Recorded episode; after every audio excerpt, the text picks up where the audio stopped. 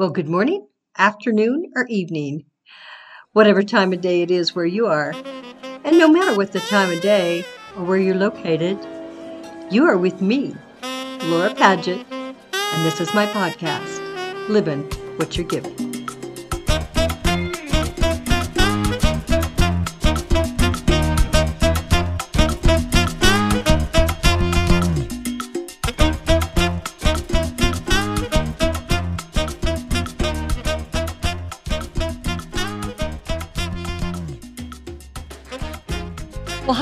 And welcome back into my show, Living What You're Given at every age and every stage. I am Laura Paget, and I have a very special guest for you today that I'm going to introduce in just a minute.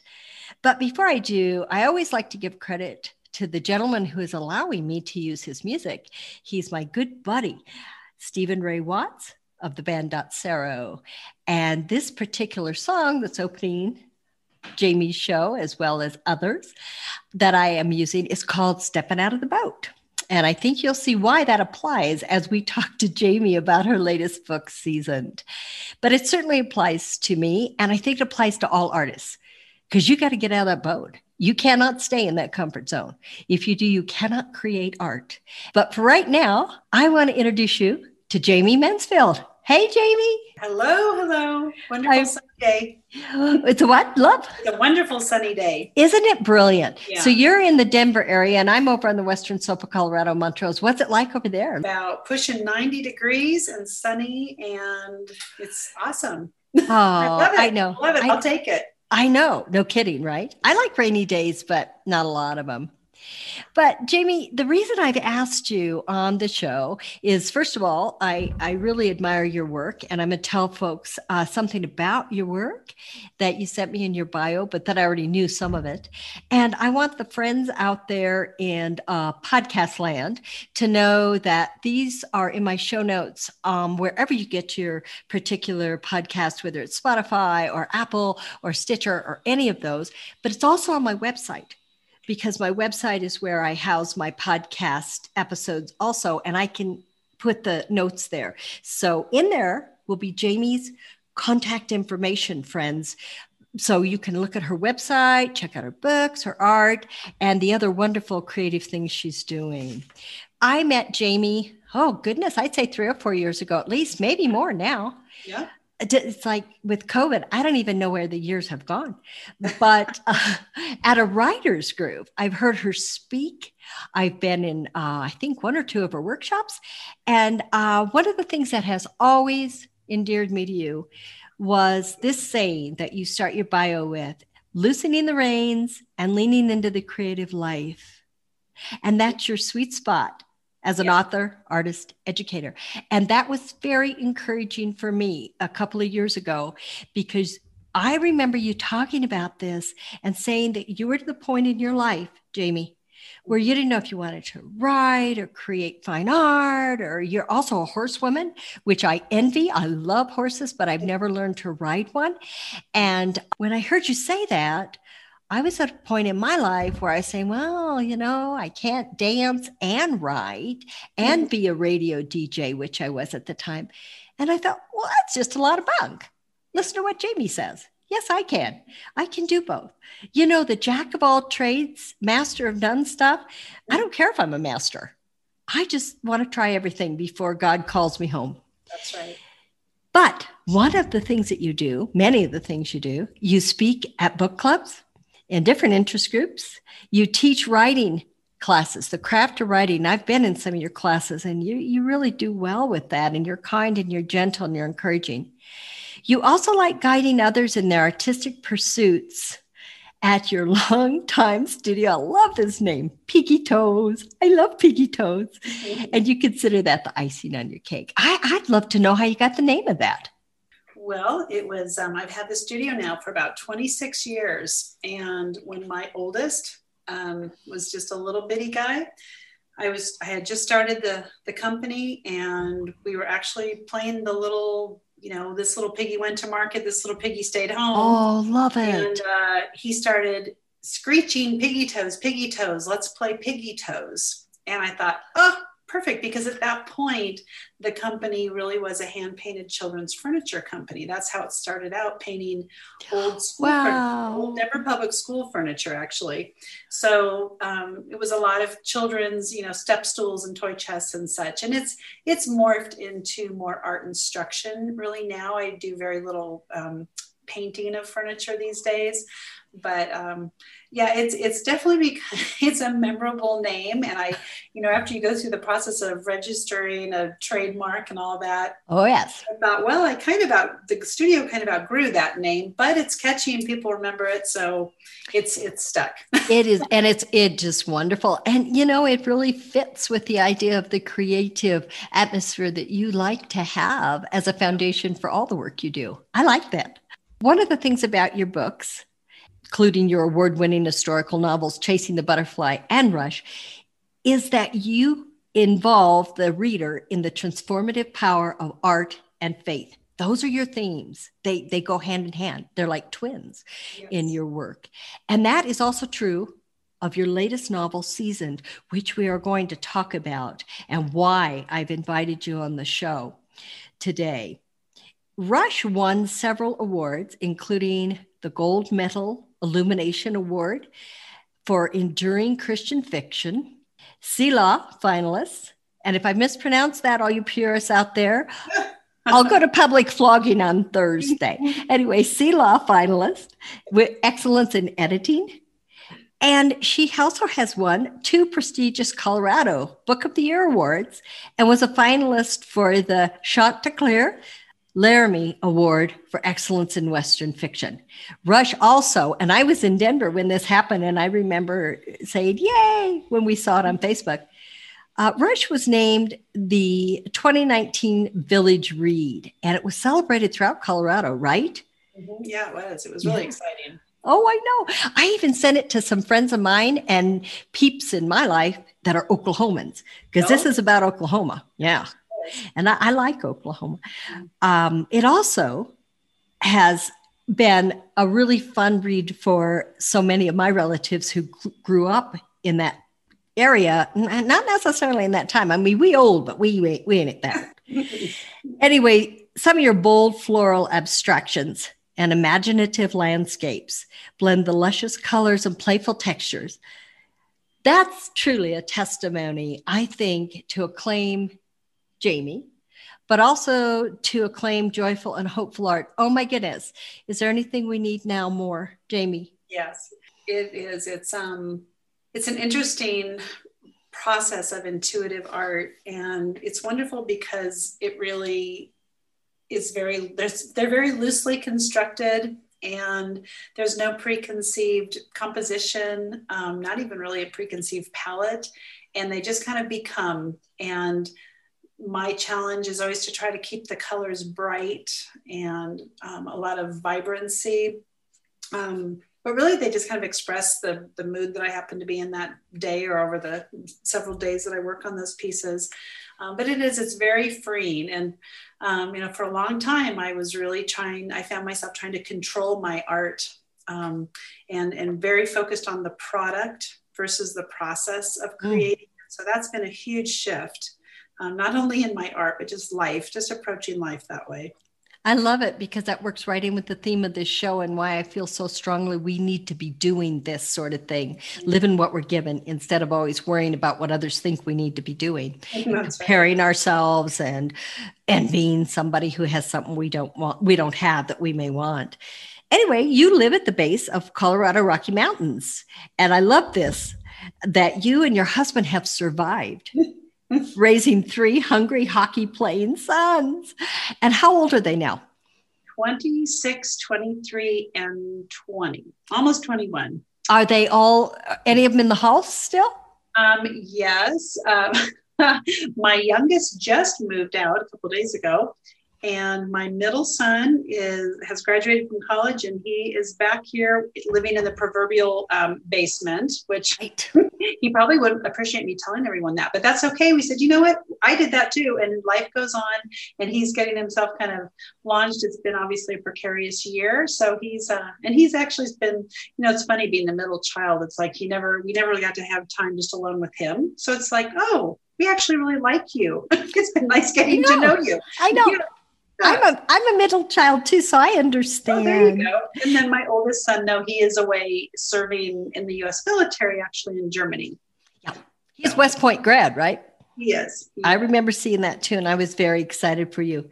Um, but now your home is run by two golden retrievers. Yes. You know, I'm a grandma to dogs. I don't have dogs because Keith and I, up until last year, were yeah maybe three weeks out of every month we were gone somewhere but that all stopped and uh, we just didn't think it'd be fair to have an animal but anyway i have four i have a lot of grandpups and i mm-hmm. pretty much know they call the tune that's mm-hmm. okay they're wonderful they're wonderful they're our dogs i mean they're yep. and and I just love dogs anyway.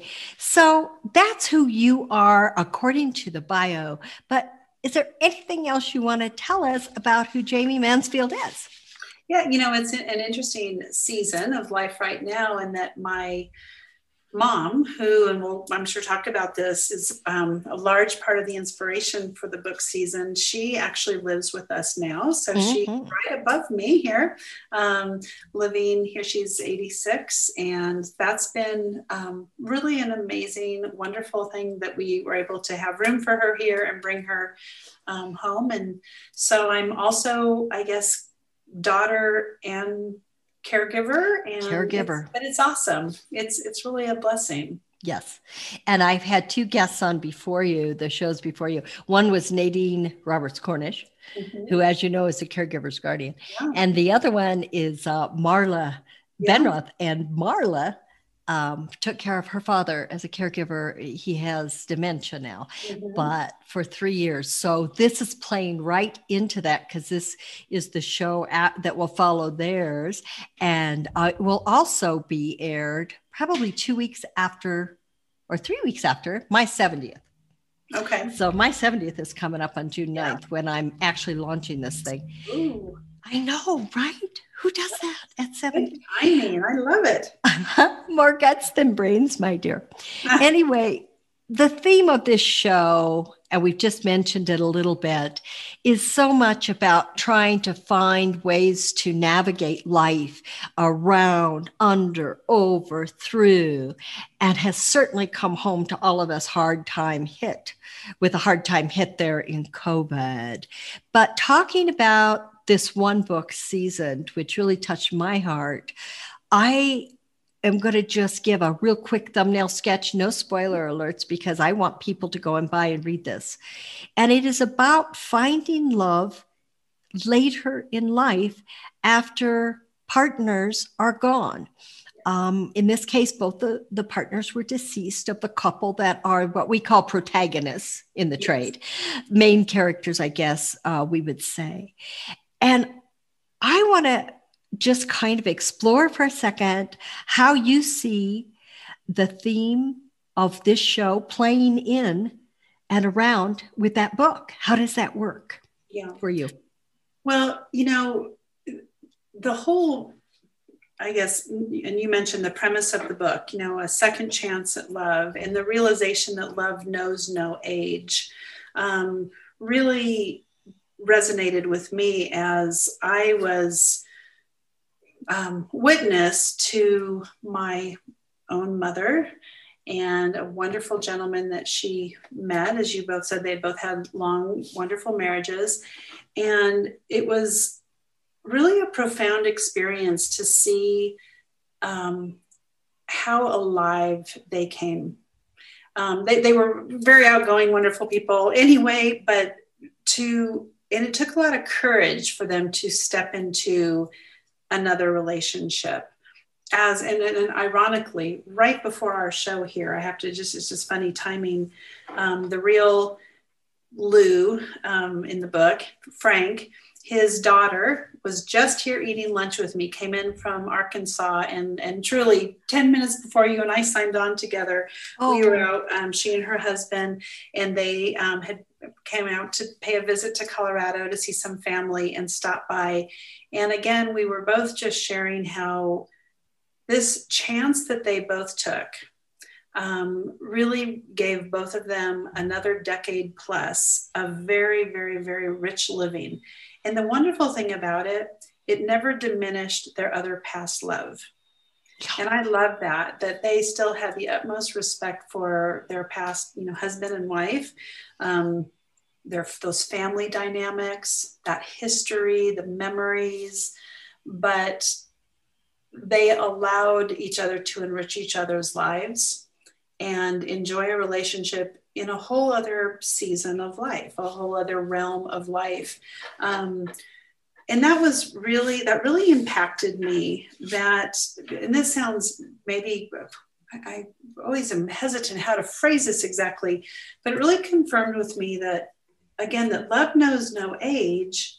And we can tend, I think society can tend to underestimate the capacity of those of us that are more seasoned to love so fiercely and to contribute to others' lives so deeply. And I got to see that play out over 12 years of this relationship. And it was just a story that I had to write. And, you know, again, I'm a fiction writer, so I get to give it all the twists of fiction. But if you really took that book and just boiled it down, it is so based on truth. Even parts of the story are very were very true and a lot of innuendos and the personalities and, and details of the book. But really the whole premise heart of the book was just i just something i got to witness and enjoy in that relationship that they shared. And that you had told me, and we'd, we'd spoken about um, mm. the fact that this was inspired by yeah. a true story. Mm-hmm. And I think it's it's wonderful that even though you say you're a fiction writer, mo- I think most fiction or a lot of fiction is based on truth somewhere. I mean, oh, we yes. is that true? I'm not a fiction writer. Yeah, I, am a nonfiction writer, but I think it is so based on fiction, and it may not be the exact plot structure. Yeah um, but it's the emotions. And again, I go back to the heart, that mm-hmm. the heart of the book, like those are real emotions, even if they're in completely fictitious characters and a fictitious place, you know, time period, whatever. Um, Oh yeah, I think fiction's very real.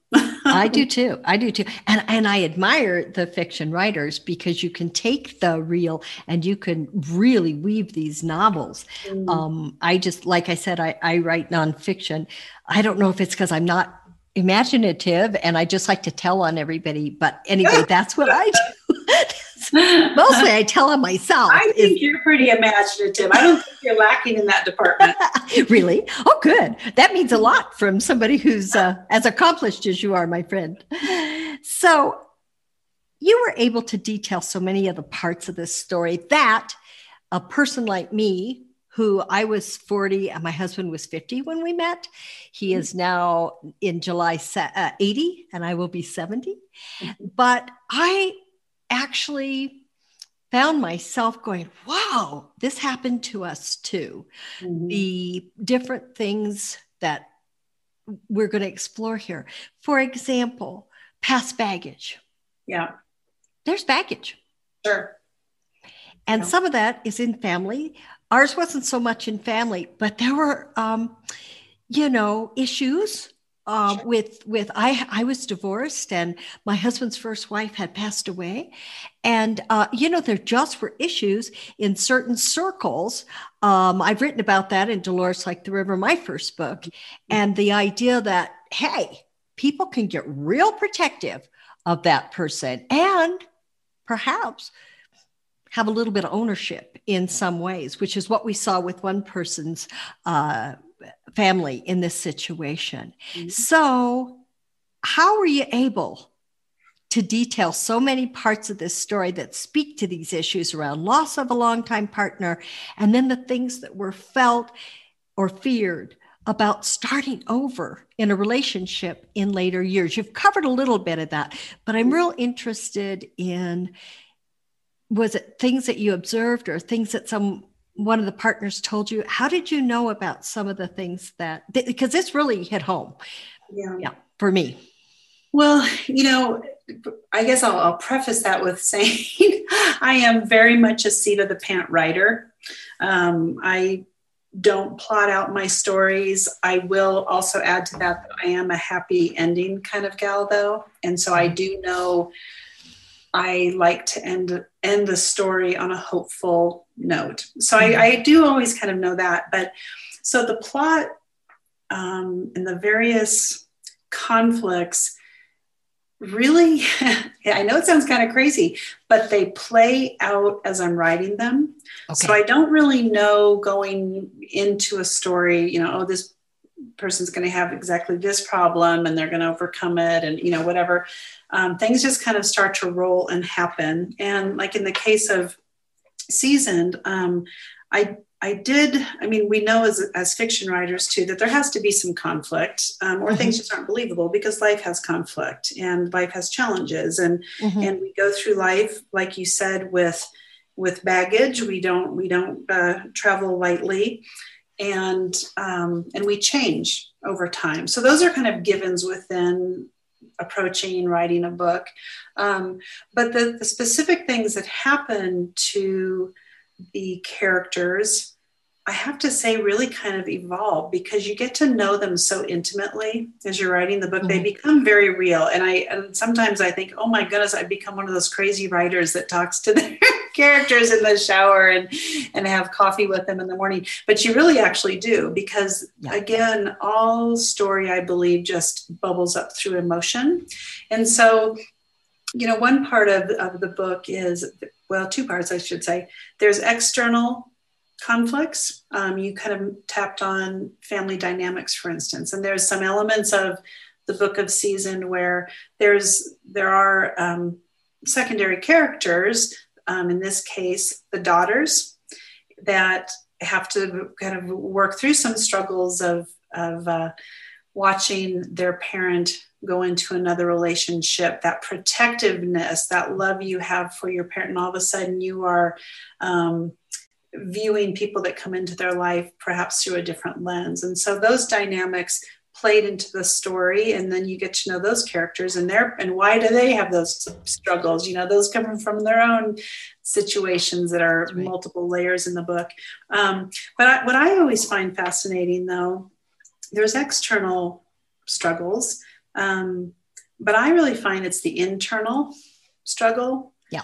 that um, is what really takes you deeply into a character's head. And, and I do love to write from first person point of view. And of course, that can be accomplished in third person in novels beautifully. I like to write in first person because that's just how my brain works, that I really have right. to be a character.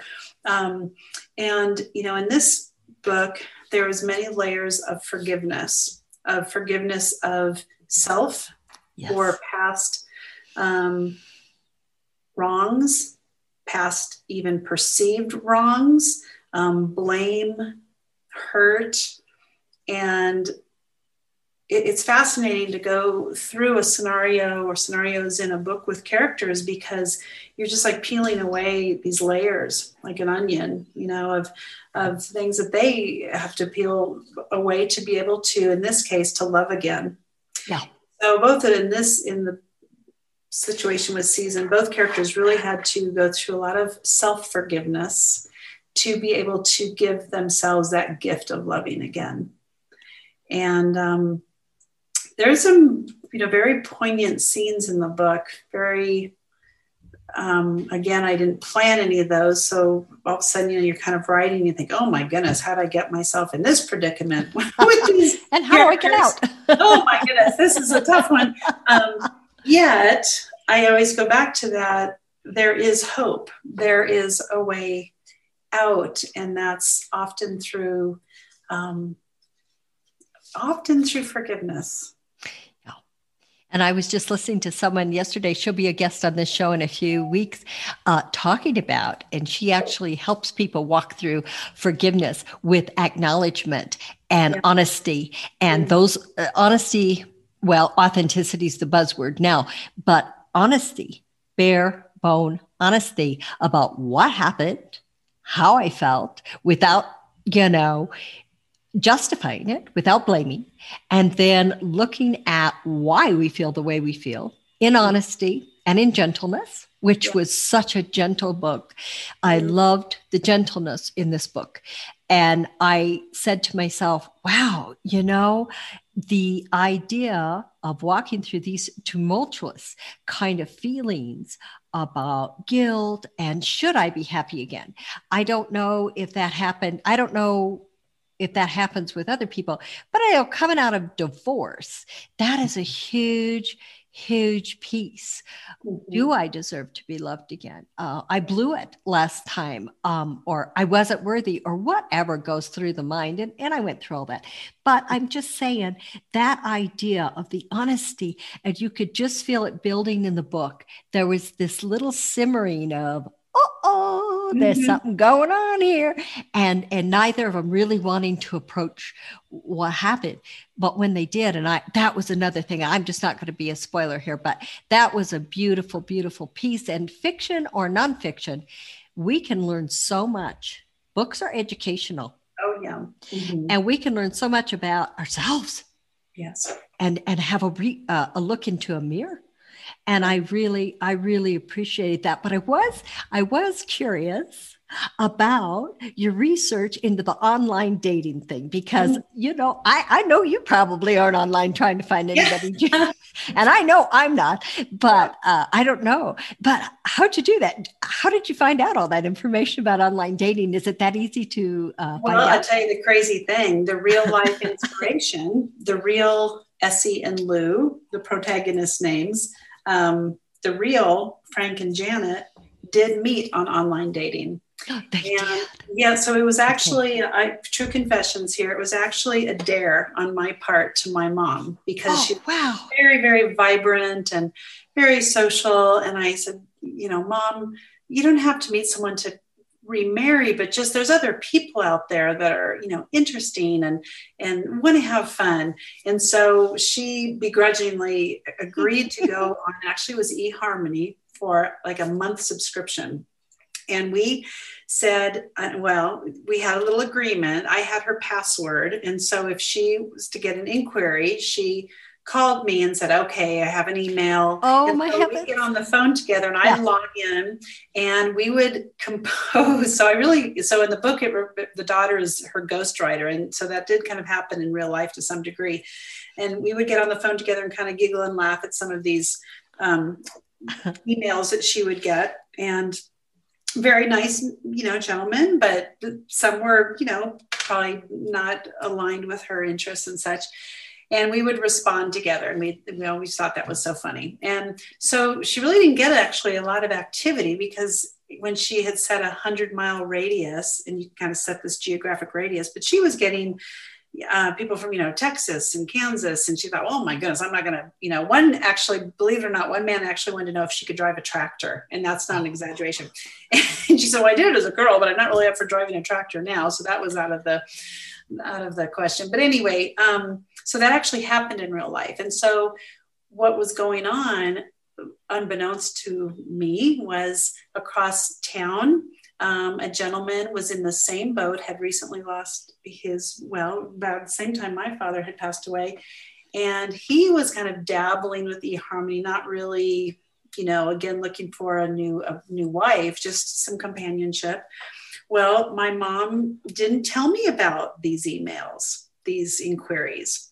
And she um, just called me, though. This was right as the subscription was about to end. I think there was just a day or two left. And she said, Do you think it would be safe if I go have a coffee at 10 o'clock at a Starbucks with a gentleman?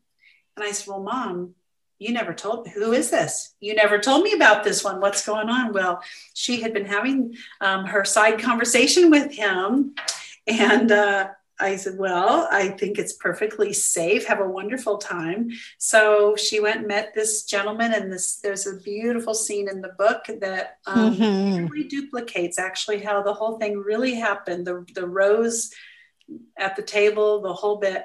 And in real life, just as in the story, they not only met for coffee that turned into lunch, but turned into dinner the next night, that then turned into their 12 years together. So it actually, so the reason I know, back to your question, why about the online dating, and I did change it up in the book that it wasn't eHarmony and kind of change the setting and and such. Um, but there was a lot of truth in that. So um, it was just, it was kind of the seed for the story. And I knew that was going to be you know something that had to be even down to what they in real life wore on their first date oh my goodness that was included how i described oh. that scene so that was fun and i as a person of older years now or later years now mm-hmm. i just want to say I felt in this book, and I, I, really want to encourage people to get this book, and we're going to tell you how in a few minutes. I just, the sweetness of almost yeah, they're in this age group, but it was almost kind of like being a kid again, a teenager. Oh, yeah. I'm shy. I'm scared. What if he doesn't like me? What if I don't like him? Yeah. What am I supposed to wear? You know, and it's all that stuff. And it goes right back to our first point. And mm-hmm. that is in our society right now, we have, and I don't know if we always have had, I don't remember. My husband and I have talked about this a couple times.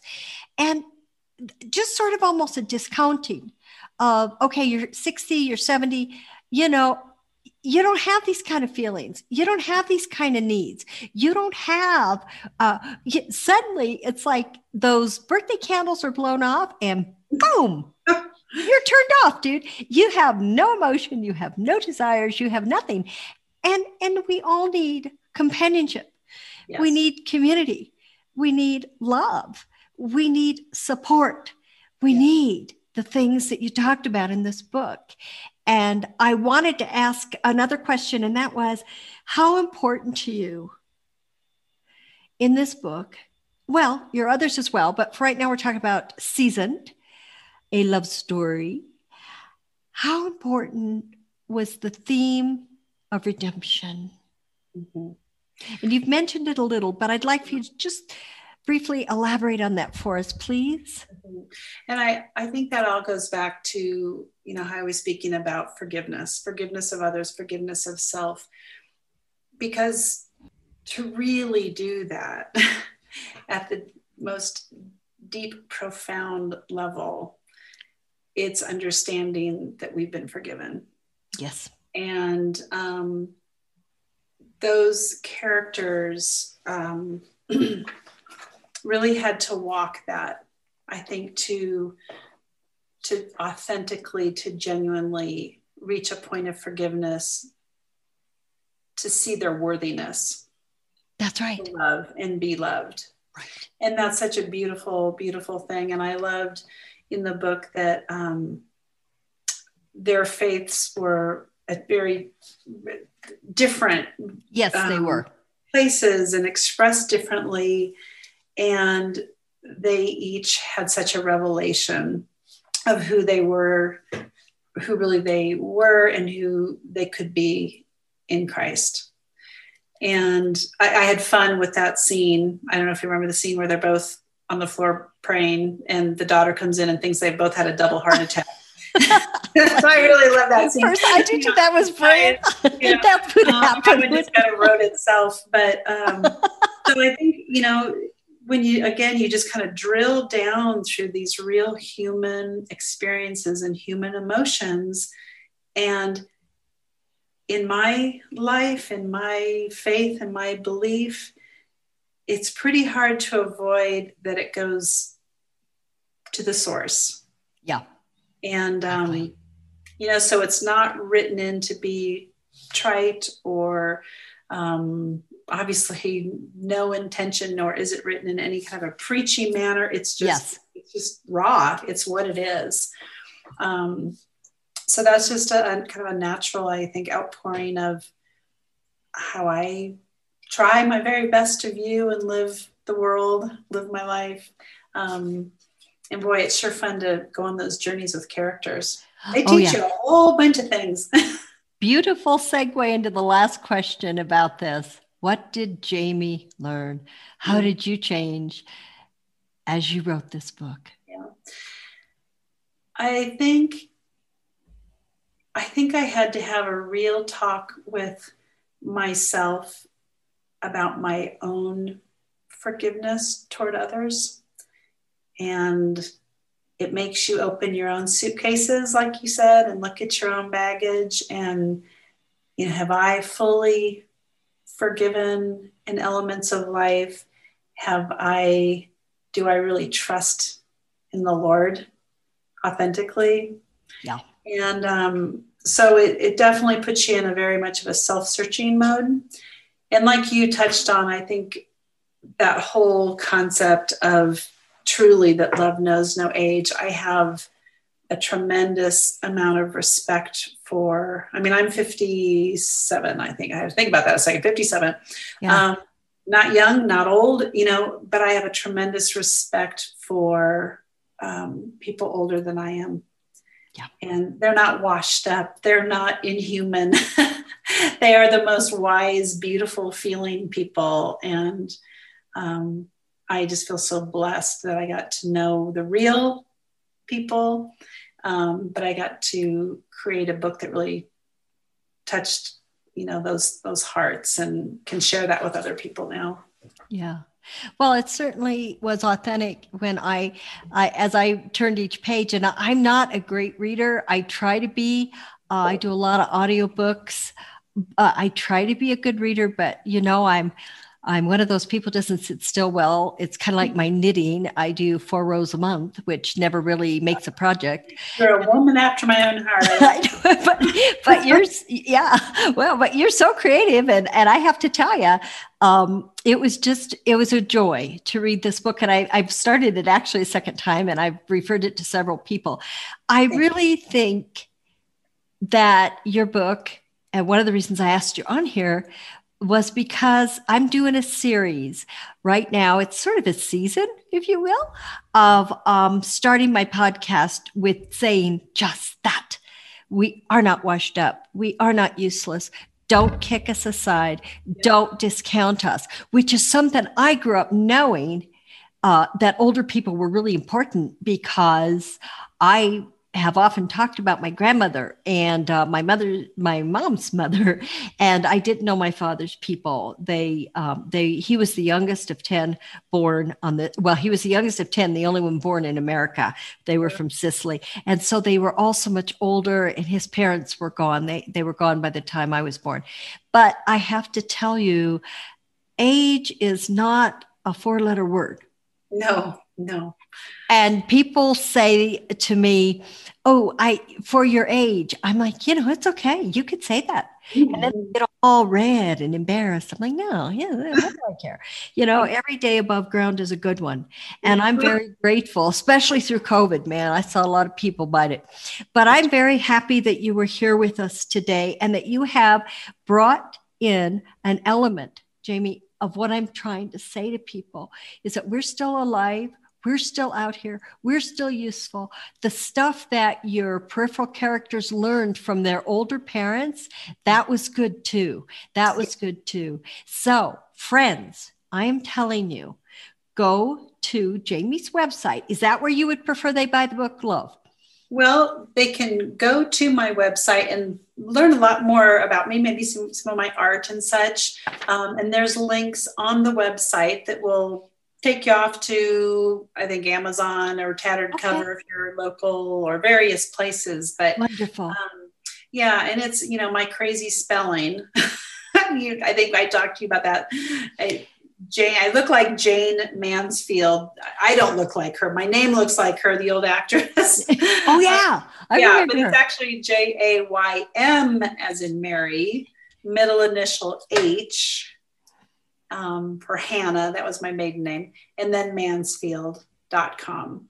Okay. But my name can throw people sometimes and they think, oh, Jayne Mansfield. But no. so it's jaymiehmansfield.com. That's right. And that's going to be in the show notes. So you y'all can just click on that. It'll be clickable. It'll also be on my website under the podcast episode page. So I just want to say thank you. Thank you well, thank you. And thank you for this beautiful podcast and your just your your vision with this and you know the truth that you're sharing so thank you and thank you for having me on it's always a pleasure seeing you not only on zoom but in person and i hope our, our paths get to cross many times well, I hope so too, love. You just never know. It's always fun to be in the Lord's journey and with others who are believers. So, friends, do check out the show notes. Do check out Jaymie's work. I think you'll really, really enjoy it.